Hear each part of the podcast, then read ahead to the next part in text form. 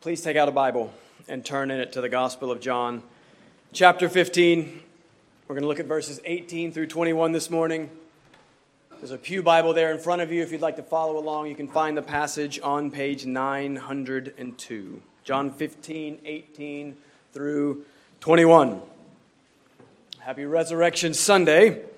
Today is the day that we associate with pastel colors, and thus the tie.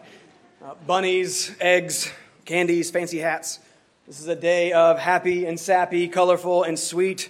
This is also the day when many people attend, attend a church service. Uh, then they often wouldn't attend. This is the day churches work extra hard to get non Christians to come. This is the day to grab them and keep them with a positive and encouraging message. And yet, in God's mysterious timing, we find ourselves this day in John 15 18. The world hates you. We just had, let not your hearts be troubled.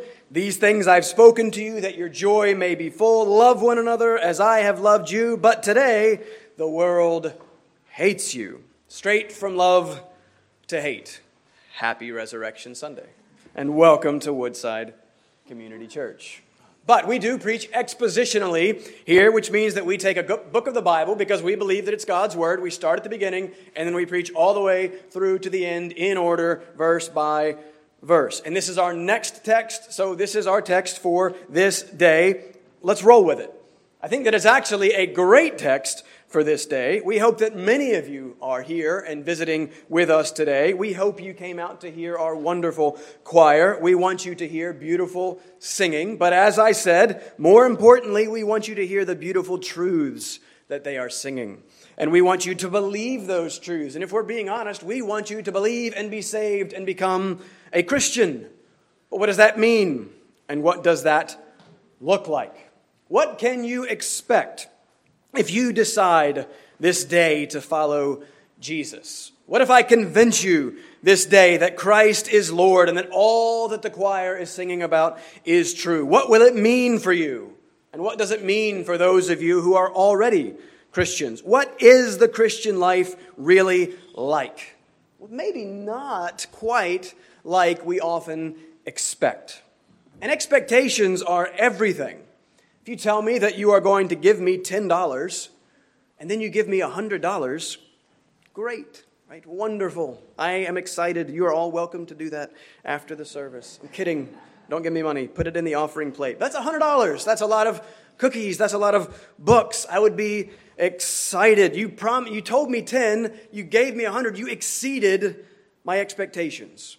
But if you tell me and somehow convince me that you're going to give me a million dollars, and then you give me a hundred dollars, well, not so happy. I expected a million.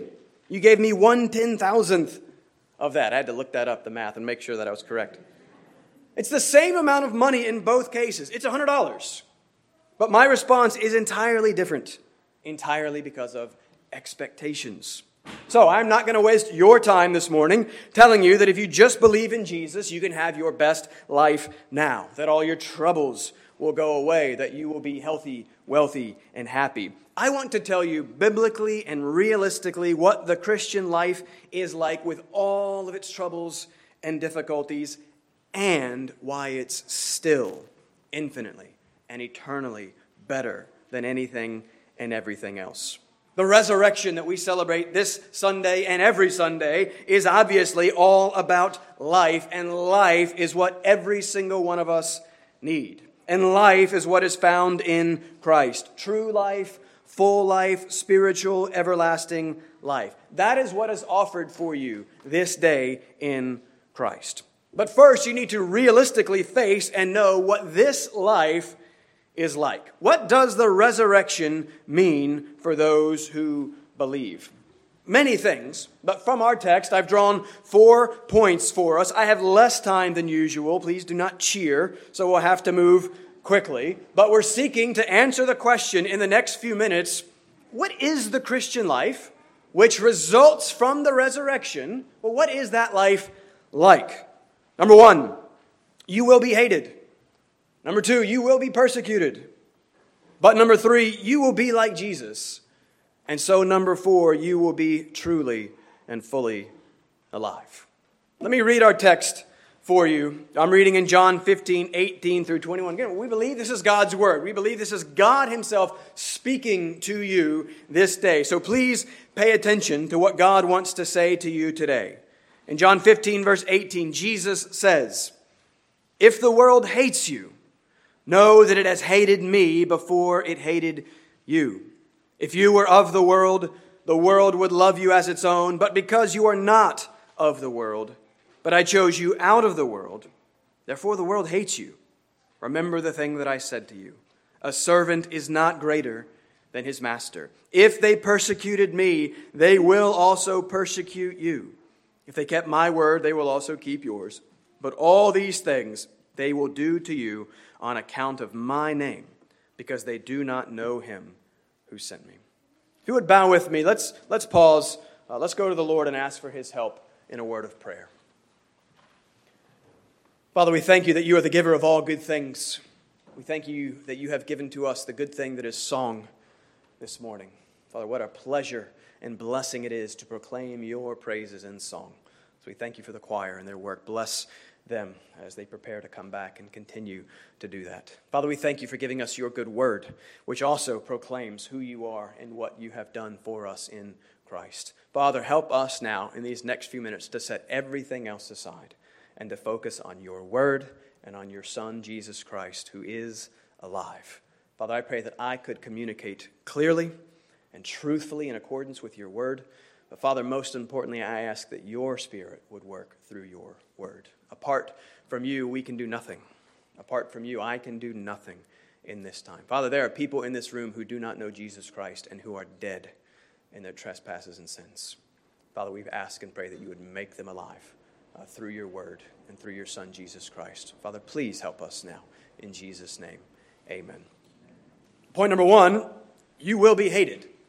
Not my favorite first point. Not how I would have planned my Resurrection Sunday message. But what can you do? Look at verse 18. Jesus uses the word hate three times. If the world hates you, know that it has hated me before it hated you. Hate, hate, hate.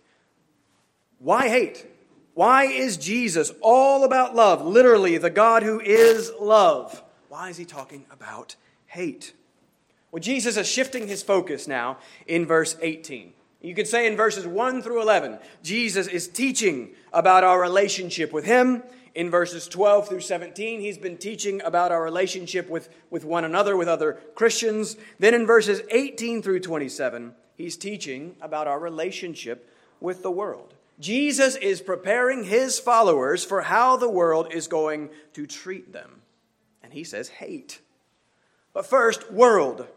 Some of you are thinking, what in the world? We first need to answer, what is the world? What does Jesus mean when he says world there? Okay, we're not talking about the world as in the earth, the, the world of creation. We escaped for a night up to the Adirondacks last week. It was amazing. Did you know that there's a whole part of this state that is not New York City? Right? I, I did not. There's this whole big place, and it's, and it's beautiful. There were mountains and Lake George and snow and trees. We have trees in this state. It was, it was amazing. But that world is good. It's, it's beautiful. It's created by God to reveal God and His glory. You're supposed to look at it and say, Look how big this all is. The God who made it must be big. Look how beautiful this all is. The God who made it must be beautiful. Right? That world is good. That's not what Jesus means by world in verse 18. As he uses the word in John's gospel, the word world generally means the world of mankind, the, the human world, or according to Scripture, the, the fallen world. It is the world, the whole system of man set up in opposition to the God who made us. Look back all the way at chapter 1 in the beginning of this book. John chapter 1, verse 9 is the first use of this important word world. It's hard to say. John 1 9. It's talking about Jesus, his incarnation, and his birth. That's what we supposedly celebrate at Christmas. John 1 9 says, The true light, which gives light to everyone, was coming into the world. That's, that's huge. That's the most important thing that has ever happened. God, the maker of the world, entered into that which he has made. And what happened? Well, look at this. This is all that you need to know about the world. Here is the true nature of the world revealed most clearly. Look at verse 10. He enters into the world, verse 10, and he was in the world. The world was made through him, yet the world did not know him. Verse 11, he came to his own, and his own people did not receive him. That which was made, us, refused to know that which made us. That which was made, us, did not receive, instead rejected the one who made us. That's, that's the world. That's what Jesus means. It's, it's the world that has refused and rejected its very maker. And that's why Jesus says the world will hate you.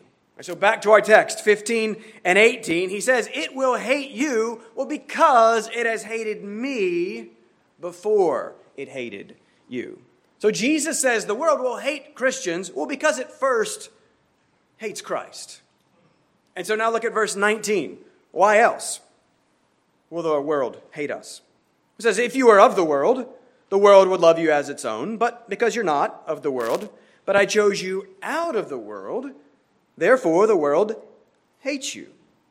Yeah, we all know this from experience. It is, it is tragically natural for fallen mankind to hate that which is not like him.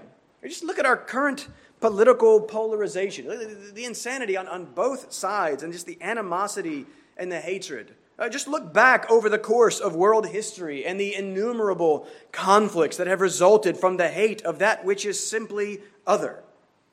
And as we saw last time, the very thing that God is doing for us, his people, is, he's forming us, he's shaping and changing us and making us not like the world. Why? Well, because we've just seen that world is it's fallen. It is sin. It's, it's rejected and separated itself from the God of light and life.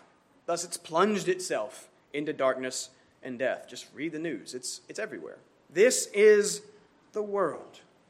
If you really want to ever stretch your brain, or if you want to do something sometimes simply so that you can feel better and smarter than other people, right? I do this sometimes. Go and read St. Augustine's City of God. I've never read the whole thing, I've read a small, abridged version of it. But it's one of the most important books ever written. Over 1600 years ago, Augustine argues that there are only, ultimately, two groups of people in the world that's it. Two, we break down into all these different groups and identity politics and all these different disparaging. Augustine says there's two peoples.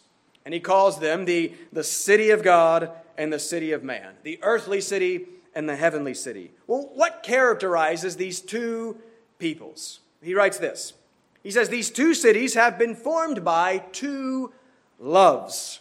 The earthly city by the love of self, even to the contempt of God the heavenly city by the love of God, even to the contempt of self. The first glories in self, the second in the Lord. You see, he's saying, he said ultimately there's only two groups of people. They're formed and defined by what they ultimately love. And it's either love of self or it's the love of God.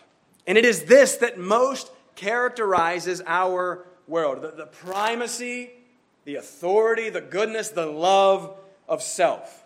So we talk all the time in glowing terms about self love and self care and self confidence and self sufficiency. Self, self, self, self. That's the world. And biblically, we're going to see that what that really is is simply sin, sin, sin, sin. Sin is selfishness. Sin is no to God and yes to self. And that's the world, all about sin and self. And so, in that verse that we just read, 18, when God saves you out of that, when God turns you from inward to outward, from self to, to God, from sin to Him, the world will not like you for that because you are all of a sudden not like them. And related to that, it will hate you for another reason as well. Look back at John 7 7. Just a few chapters back to John chapter 7. In John 7 7, Jesus is talking to his brothers, his physical, his half brothers. Uh, they don't believe in him at this point in time. So they're at that point, they're part of the world. And Jesus says to his brothers, The world cannot hate you. Right, they're part of the world. It can't hate you, but it hates me. Why? Because I testify about it that its works are evil. All right, when I play table tennis with my daughters, I look pretty good. And I am old, they are young, I've been playing for a little bit, they're just learning. And so when we play together, they think that I am great. I'm this great and wonderful. I'm the light of the table tennis world. And then Andy shows up. and I'm tempted to sort of hate Andy. Why? Because now my daughters see me for what I truly am. Right? Beside the table tennis uh, greatness of Andy, all my weaknesses and flaws and table tennis poorness shines forth. Right? His light exposes my darkness. His greatness exposes my weaknesses.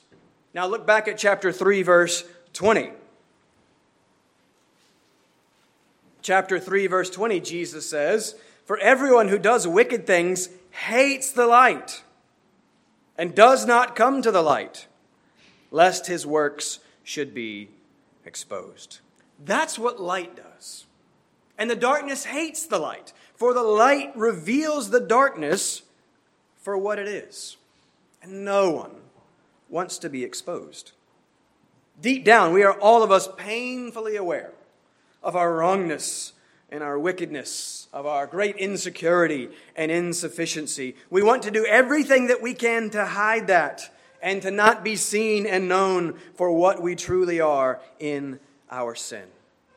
And so, when God graciously saves us out of all that, and begins to make us new and begins to change us and make us holy. There are going to be all kinds of people who do not like that because your increasing holiness by the grace of God exposes their unceasing sinfulness. You've probably experienced this at work if you refuse to cut corners, right? If you refuse to cheat, if you refuse to go along with what everyone else is doing.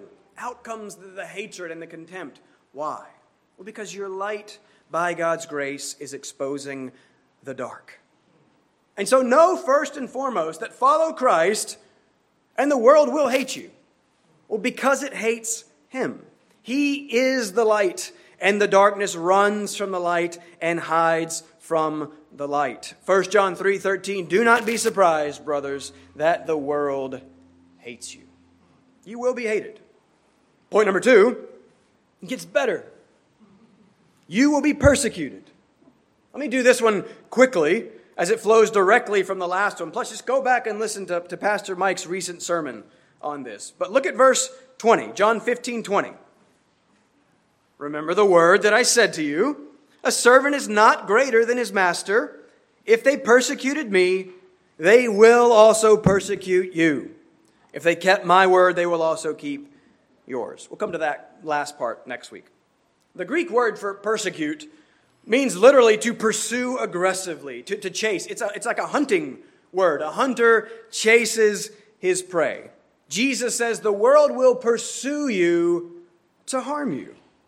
Why is that? Well, it's because of what we just discussed. If we don't like that which is other, if we don't like that which exposes us for who we are, well, the easiest and obvious solution is to do away with that which is other and exposes. Over the course of Christian history, this has often meant literal physical persecution and death.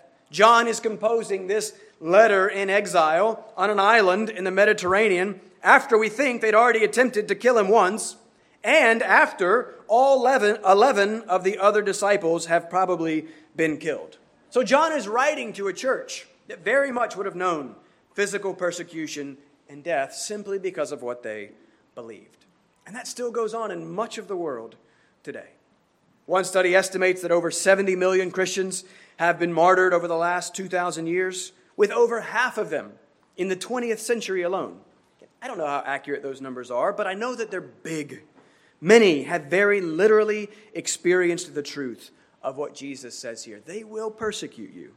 We do not yet face such literal physical persecution here. We do not yet face death. And so I in no way want to compare our relatively comfortable experience with theirs. But you will experience persecution of some form or another, even here. Maybe it will largely be social and relational. There could be increasing uh, vocational and financial persecution, as what the Bible teaches is increasingly hated. You just need to know that 2 Timothy 3:12, all who desire to live a godly life in Christ Jesus will be persecuted. Christ never promises us an easy life. Expectations matter.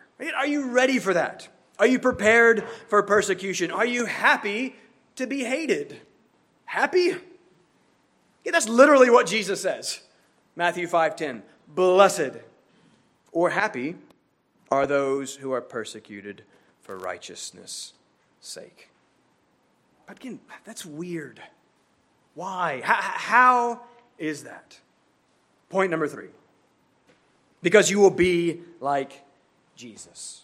Here's where, at least if I've already lost you, here's where I want you to focus and pay attention. Because this is, this is what this whole thing is about.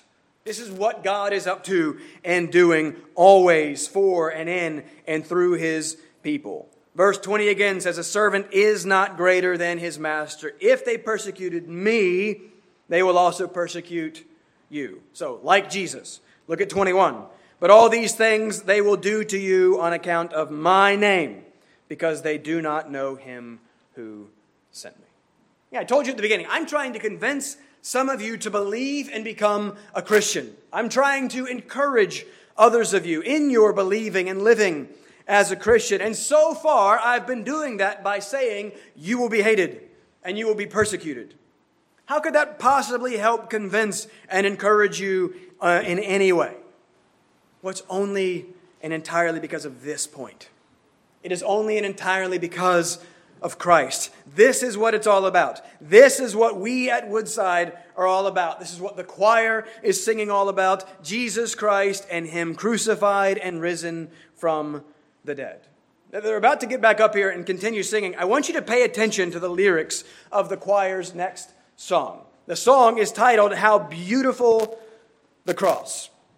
Yeah, that's weird. How could they call something so ugly beautiful? A cross was a heavy, rough, blood stained, smelly instrument of death, and death of the most brutal and humiliating kind. How could we call an instrument of death beautiful?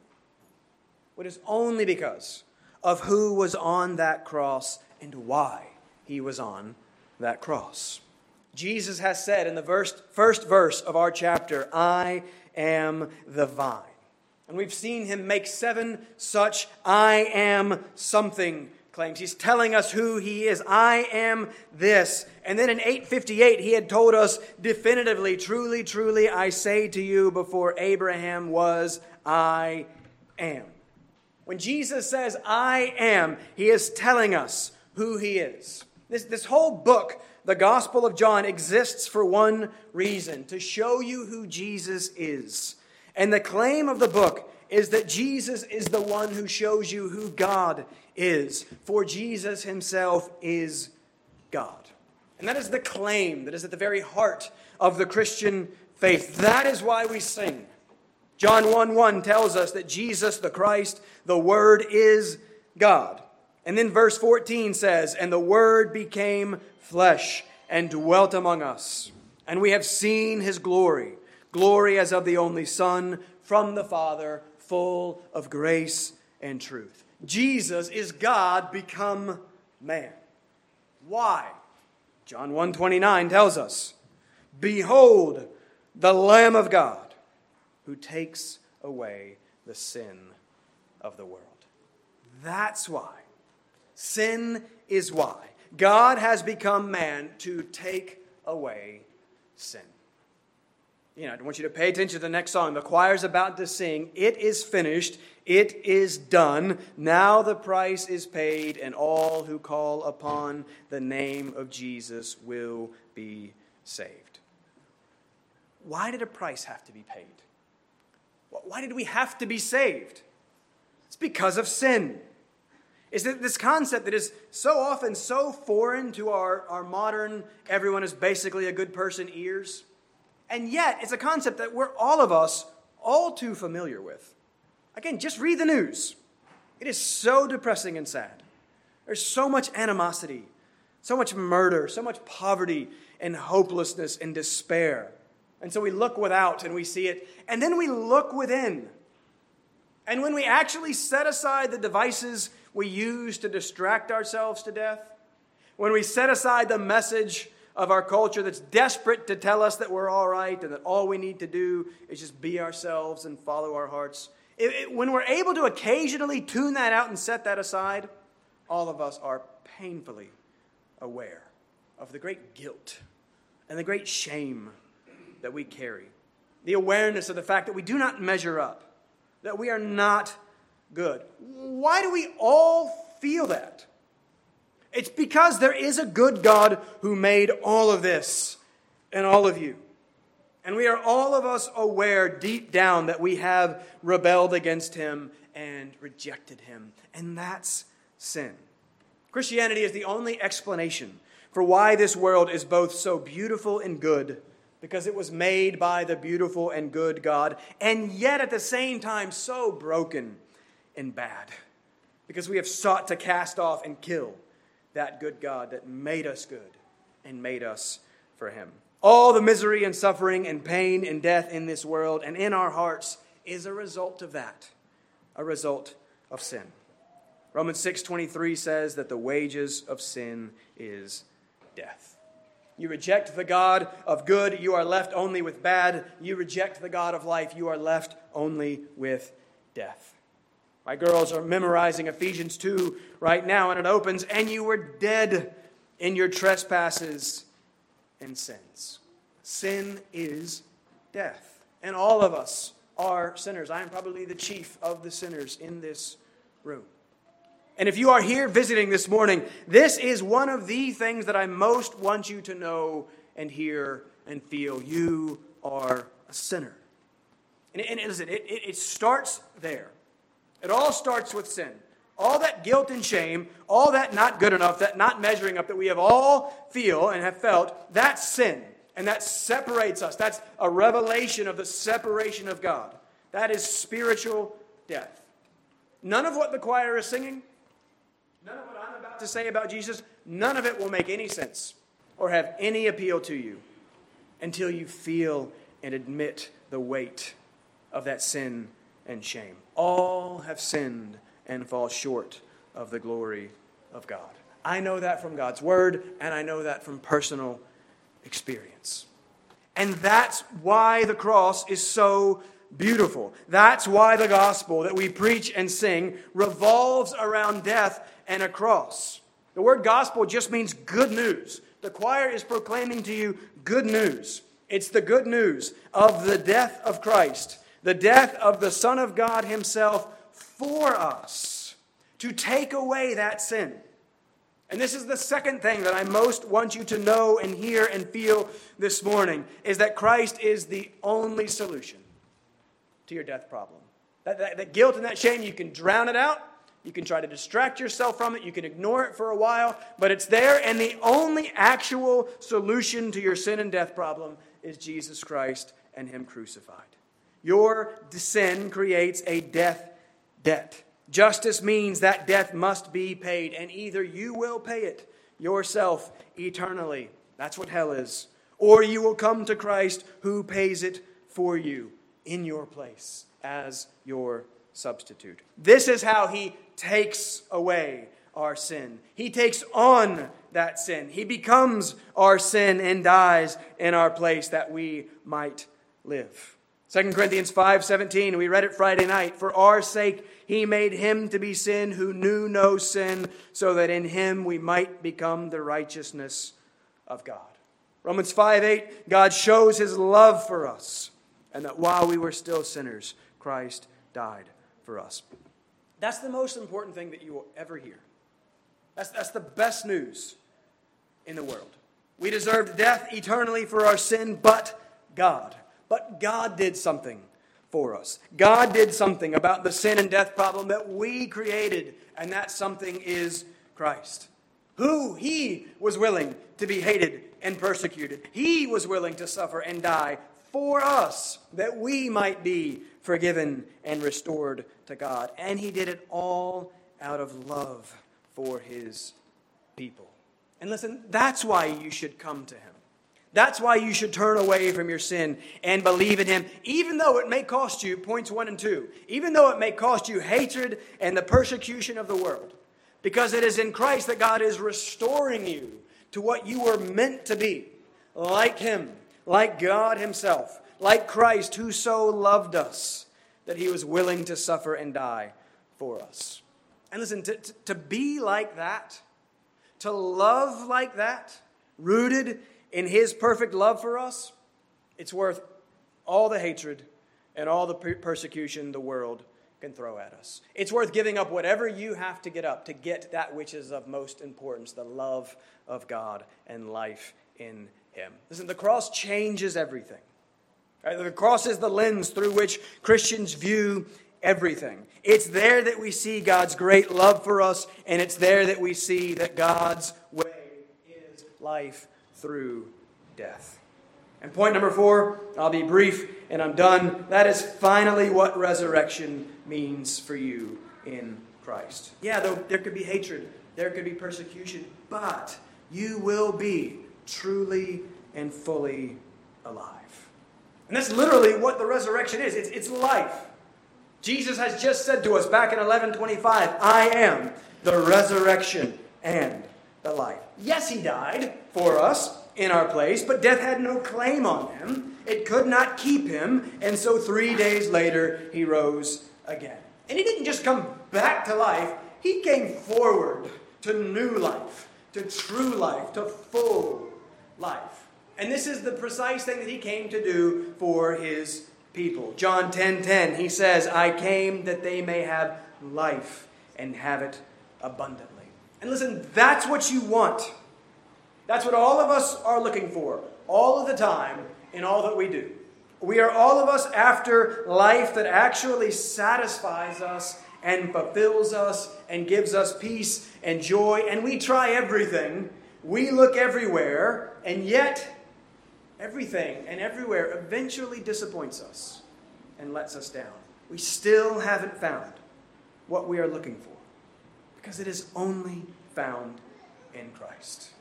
And so, what the choir is singing about this morning, and what we most want you to know, is that true life, full life, spiritual, unending, death defeating life is found only in the Christ who gave his life that we might live. He has done away with the sin that separates us from the God who is life and joy and pleasure forever. Every good thing in this world is meant to point you to God, the giver of all good things. But every limitation and ultimate failure of every good thing in this world is meant to point you to the truth that true life is found only in and with God Himself. You want to live. You want to live full of joy and peace, not constantly seeking and striving, not constantly plagued with guilt and shame. It's found only in the God who took on our guilt and shame so that he could remove it from us and restore us to him. Believe and live. Look upon Christ and live. The choir is going to sing more about it. Pastor Mike and I in here, we'll be in the back after the service. We would love to talk with you more about it after the service. It's what the whole book of John is about. John 20, 31. This is written that you may believe that Jesus is the Christ, the Son of God, and that by believing you may have life in his name. He lives, he defeated death, and you too can live in him if you will only come to him. The resurrection is, is a whole new reality. It, it's, it's life, full life, breaking into this world of death. And it will eventually do away with the death and the pain and the tears and the mourning forever. Believe. And, church Christians, just be encouraged this morning. What hope you have this day in the resurrection of Christ? It transforms our sense of who we are and of what we are to do and why we are to do it. The resurrection changes everything. And it can change your experience of everything the more you, by grace, live in light of the reality of the life that is granted and guaranteed for you in the resurrection of Christ. So, yes, you may be hated, you may be persecuted, but you will increasingly be like the perfect person, Jesus Christ, and have his perfect peace in perfect love and perfect joy, and you will truly and fully live forever. That is what the resurrection means for us. Hope in him and live. Let me pray for you. Father, we now ask you to do that very thing. Help us to hope in you and live. Father, may your word be clear. May Christ be clear who he is and what he has done. And may the response that we are called to give, to turn from sin and to trust in him, may that be clear. And may you grant that response to many in this room as you draw us, uh, as you draw them from death to life in Christ. We thank you for your great love for us, revealed to us in the cross of Christ. We thank you for the choir as they lead us in a meditation on that cross and on that life. Bless them, help them, use them in this time that remains for your glory and our good. In Jesus' name.